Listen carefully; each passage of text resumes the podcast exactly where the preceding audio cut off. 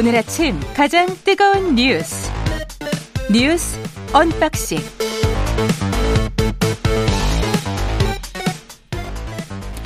네, 뉴스 unboxing 시작합니다. 늘 그렇듯이 민동기 기자, 김민하 평론가 두 분 나와 있습니다. 안녕하세요. 안녕하십니까. 저는 처음 뵙겠습니다. 네, 처음 뵙습니다. 오늘 소식 잘 전해주시고요. 먼저 어색한 느낌이 드네요.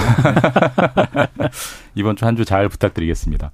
일단 뭐 가장 이슈는 뭐 오염수 문제일 것 같습니다. 아무래도 주말에도 일본에서 후속 소식들도 나오고 뭐 일본의 검사 결과도 나오고 하던데 네. 후속 뉴스들 지금 내용이 어떻게 나오고 있나요? 그러니까 일본 정부가 어제 후쿠시마 제1원전 주변에서 잡은 물고기의 삼중수소 농도가 전용 장비로 검출할 수 있는 하단치를 밑돌았다 이렇게 발표를 했고요. 한마디로 이제 삼중수소가 검출되지 않았다라는 내용을 공식적으로 네. 밝혔습니다. 근데 도쿄전력이 25일에 방류 지점 3km 해역에서 해수를 채취해 분석을 해보니까 역시 삼중수소 농도가 리터당 10베크레를 밑돌았다라는 자체 분석 결과를 발표를 했거든요. 예.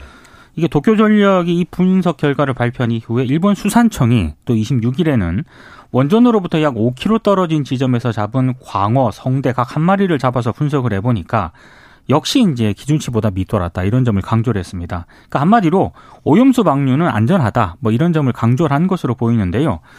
일단 방류가 적어도 한 30년 이상 이루어지는 거 아니겠습니까? 예. 그러니까 장기적 위험성에 대한 검증이 여전히 불충분하기 때문에 이런 초기 분석 발표만으로는 안전성이 좀 확보됐다고 말할 수 없다 이런 반론도 계속 나오고 있고요.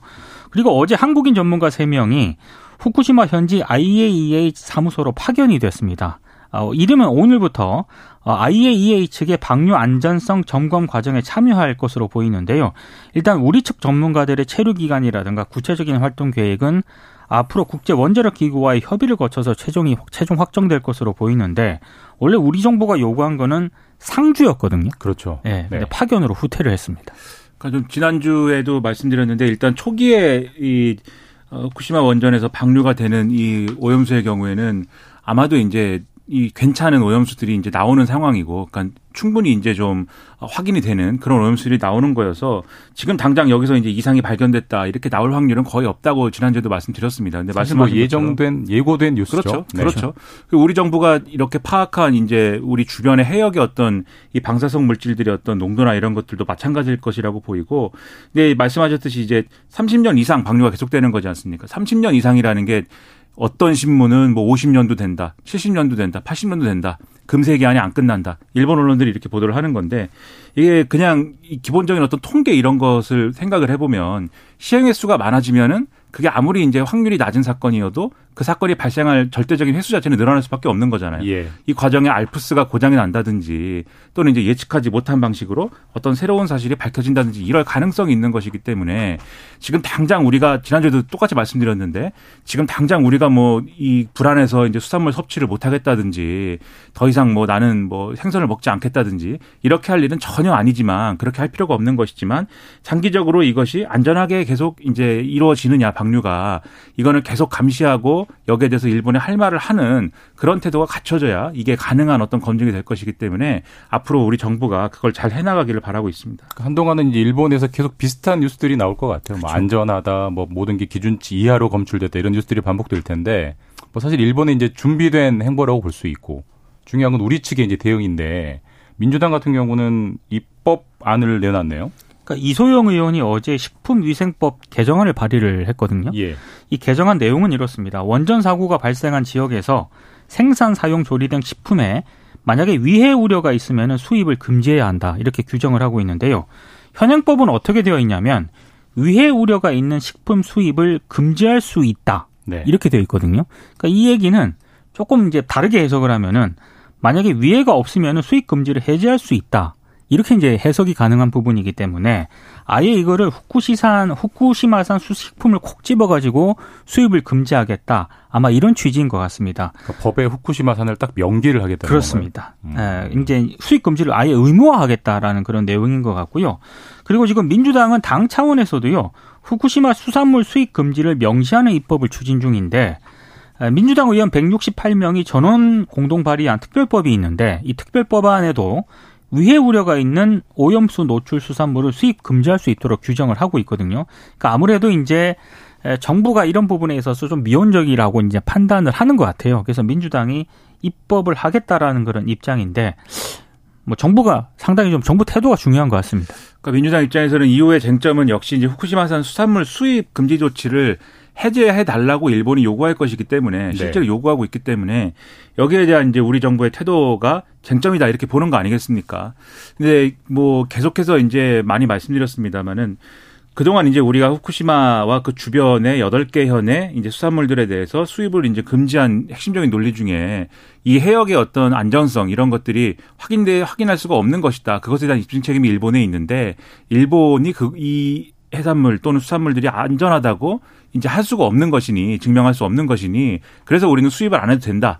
이게 이제 우리의 논리였던 거지 않습니까? 근데 지금 오염수 방류에 대해서 사실상 우리가 아, 좀 뭐 들러리를 서는 듯한 네. 이것을 용인하는 듯한 그러한 태도가 되면 일본 입장에서는 아, 오염수 방류에 대해서도 문제 제기를 안 하는데 왜 우리 수산물은 수입을 어, 금지하느냐 이렇게 나올 공산이 있기 때문에 그걸 아예 이제 국내 국내적인 입법으로 모두 박아놓겠다 뭐 이런 취지 같거든요. 근데 저는 이건 법적 검토를 더 세밀히 해야 될 필요가 있다고 생각을 합니다. 왜냐하면 지금 수산물 수입을 금지할 거냐, 그 금지할 거냐, 그리고 그 금지한 게 지금 소위 말하는 이제 WTO 체제에서 문제냐 아니냐 이거는 사실은 국제법적으로 또 쟁점이 있는 부분이지 예. 않습니까? 예. 그래서 우리가 국내법적으로 이런 걸 정한다고 해도 국제법으로 어떻게 해석되느냐에 따라서 또 이 법에 예를 들면은 그 이 법이 있는 거로 인한 어떤 무역 분쟁이라든지 이런 것들도 또 발생할 수 있는 것이기 때문에 이거를 법적으로 잘 판단해 봐야 되는데 일각에서는 그런 지적도 하거든요. 오염수 방류를 한다고 해서 오염수 방류에 대한 어떤 가치 판단이 있다고 해서 그 후쿠시마 원전 사고가 없어지는 건 아니다. 그러니까 후쿠시마 원전이 사고가 났고 그 주변 해역이 오염된 거는 잠깐 사실이기 때문에 그렇기 때문에 오염수 방류하고 지금 후쿠시마 수산물 수입 문제하고는 관련이 없다. 이런 이 주장도 가능하다라는 지적도 있어요. 그렇기 때문에 이걸 종합적으로 고려를 해서 뭐 이 다수 의석을 가지고 있는 야당에서 뭐 이런 어 입법을 할 수도 있는 것이지만 이 입법이 추가로 어떤 지점에서 실효적인지 등에 대해서는 법적인 검토를 충분히 해봐야 되겠다 이런 생각입니다. 그러니까 이게 예, 약간 그 입법하면서 의지를 드러내는 것은 좋은데 네. 이게 지금 법이 그러니까 위해 우려가 있으면 금지할 수 있고 위해 우려가 없으면 금지를 푼다는 건 사실 뭐 논리적으로 전혀 이상한 게 없는 그렇죠. 거잖아요. 근데 후쿠시마 산을 산을 콕 집어서 벽에 법에 명기하는 게 법 체계적으로 약간 좀 어색하지 않나 이런 비판도 있을 것 같아요. 그래서 이제 예. 제가 봤을 때 그래서 정부 태도가 중요하다라고 생각을 하는데 그러니까 지금은 일단 정부는 그렇지 않습니까? 일단 수입 금지를 유지하겠다라는 그런 입장을 밝히고는 있는데 지금 이 후쿠시마 수산물과 관련해 가지고 좀 비판한다거나 오염수 방류를 비판하는 그런 어, 입장에 대해서 자꾸 괴담이라고 얘기를 하고 네. 어, 지금 뭐 과학적으로 문제 없다라는 그런 입장을 계속 견지를 하고 있지 않습니까? 근데 이걸 역으로 해석을 해보면 일본 정부 입장에서는 아니 그럼 과학적으로 문제가 없는데 왜 수산물 수입을 계속 유지를 하고 있는 거냐 금지를 음, 유지하고 음. 있는 거냐라고 만약에 일본 정부가 요구를 했을 때 그러니까 우리 정부가 뭐라고 대답을 할 것인가 궁색해지죠. 그렇습니다. 네, 네. 그러니까 그 부분에 대해서 정부가 분명하게 입장을 좀 밝혀야 될 것 같아요. 그러니까 지금 뭐 정부는 계속해서 후쿠시마산 수산물은 수입을 안 한다. 뭐 이번 정부 내에는 안 한다. 몇 가지 단서는 뭐 붙이는 것처럼 보이기는 합니다만 어쨌든 안 하겠다라는 입장이기는 해요. 근데 의심하는 거는 지금 말씀하신 것처럼 일본이 그런 논리로 들이밀었을 때 우리한테 청구서 비슷하게 들이밀었을 때 어떻게 거부할 것이냐 이 문제인데 사실 지금 말씀드린 어떤 국내적인 입법하고 그거하고는 또 차이가 있어 보이는 거는 지금 이제 지금 현행 법, 법령은 우려가 있는 식품 수입을 금지할 수 있고 어, 수입 금지를 해제 위해가 없으면 해제할 수 있게 해놓은 거를 금지해야 하고 그다음에 해제해야 된다 이렇게 바꾼다는 거잖아요.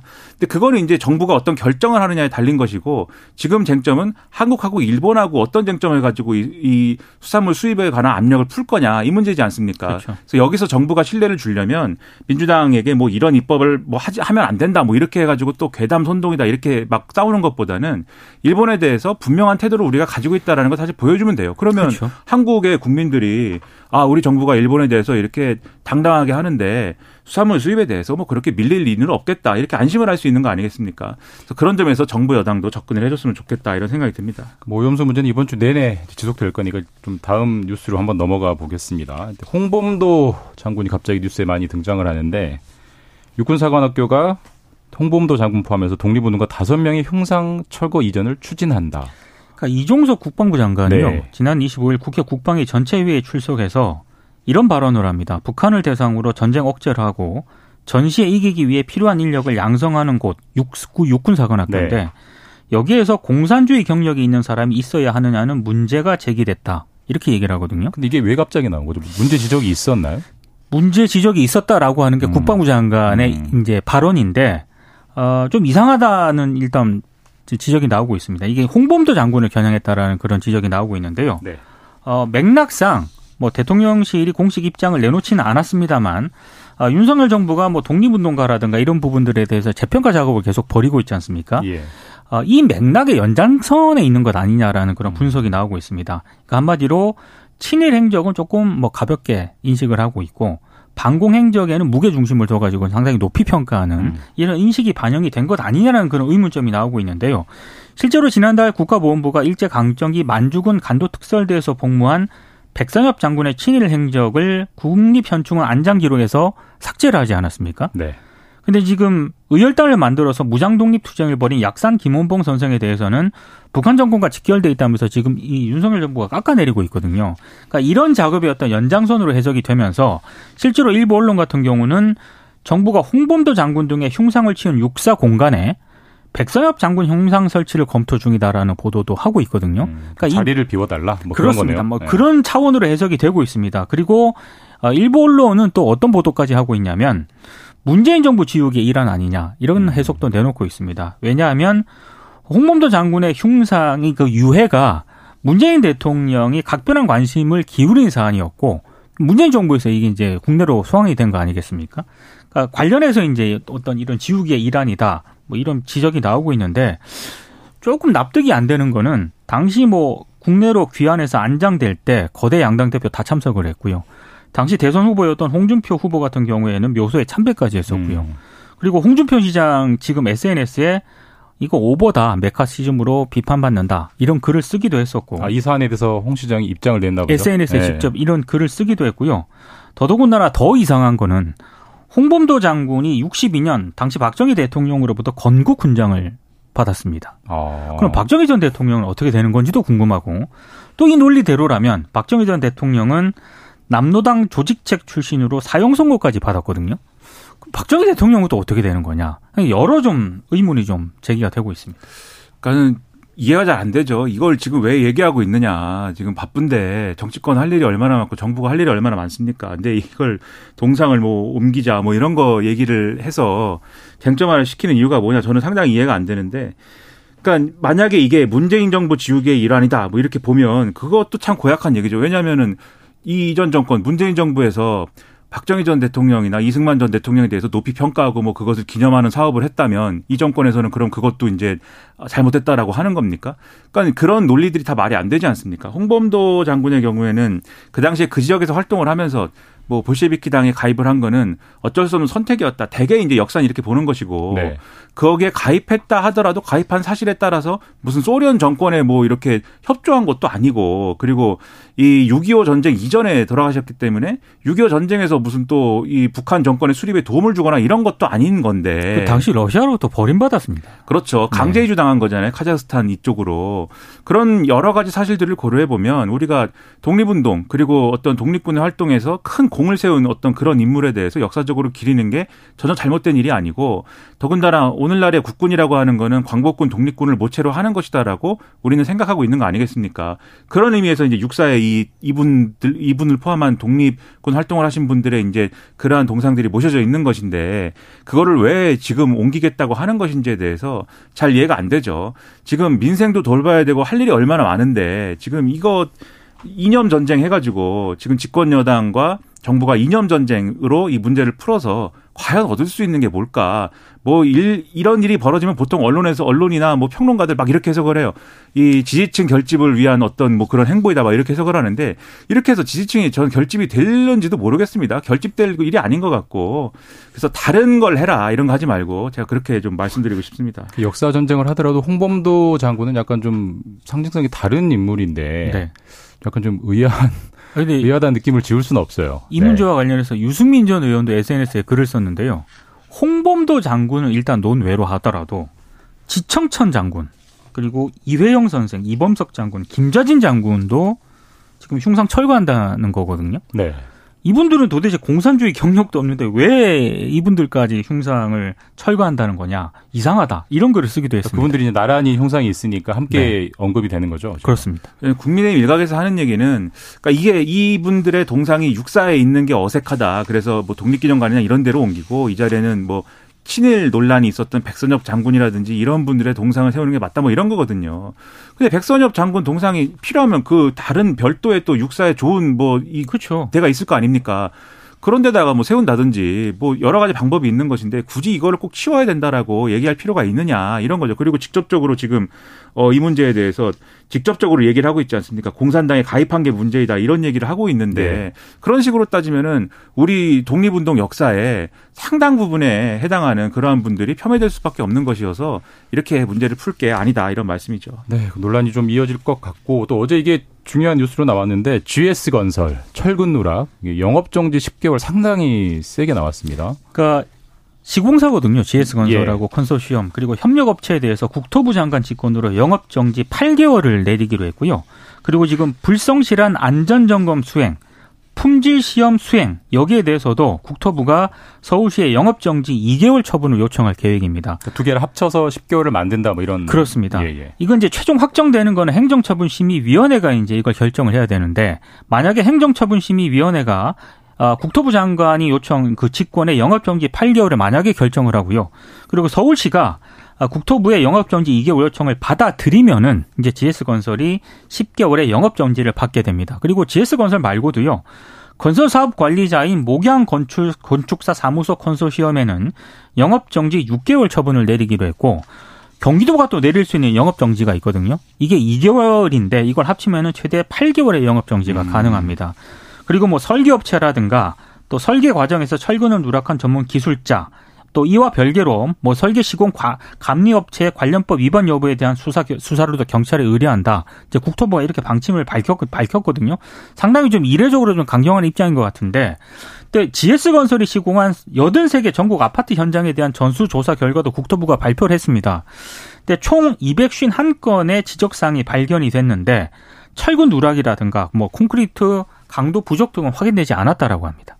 근데 사실 뭐 이게 시간이 많지 않은데 이게 현대 산업 개발도 저번에 맞습니다. 광주에서 해서 영업 정지가 그 1년 넘게 맞았는데 그렇습니다. 사실 뭐 가처분하고 행정 소송하면서 영업 정지 영업 정상적으로 하고 있거든요. 사실 이것도 언제 이게 조치가 될지는 사실 뭐 알 수가 없는 거라. 지속성이 굉장히 네. 중요한 것 같은데요. 그렇죠. 이렇게 뭐 엄하게 어쨌든 다룬다라는 인상을 주는 건 저는 좋다고 생각하는데 사실 마음 같아서는 더 엄하게 다뤄야 될 것 같죠. 그렇죠. 아예 이제 사업을 못하게 하는 게 좋겠다 이런 생각까지 드는데 이 안전에 관한 문제이기 때문에.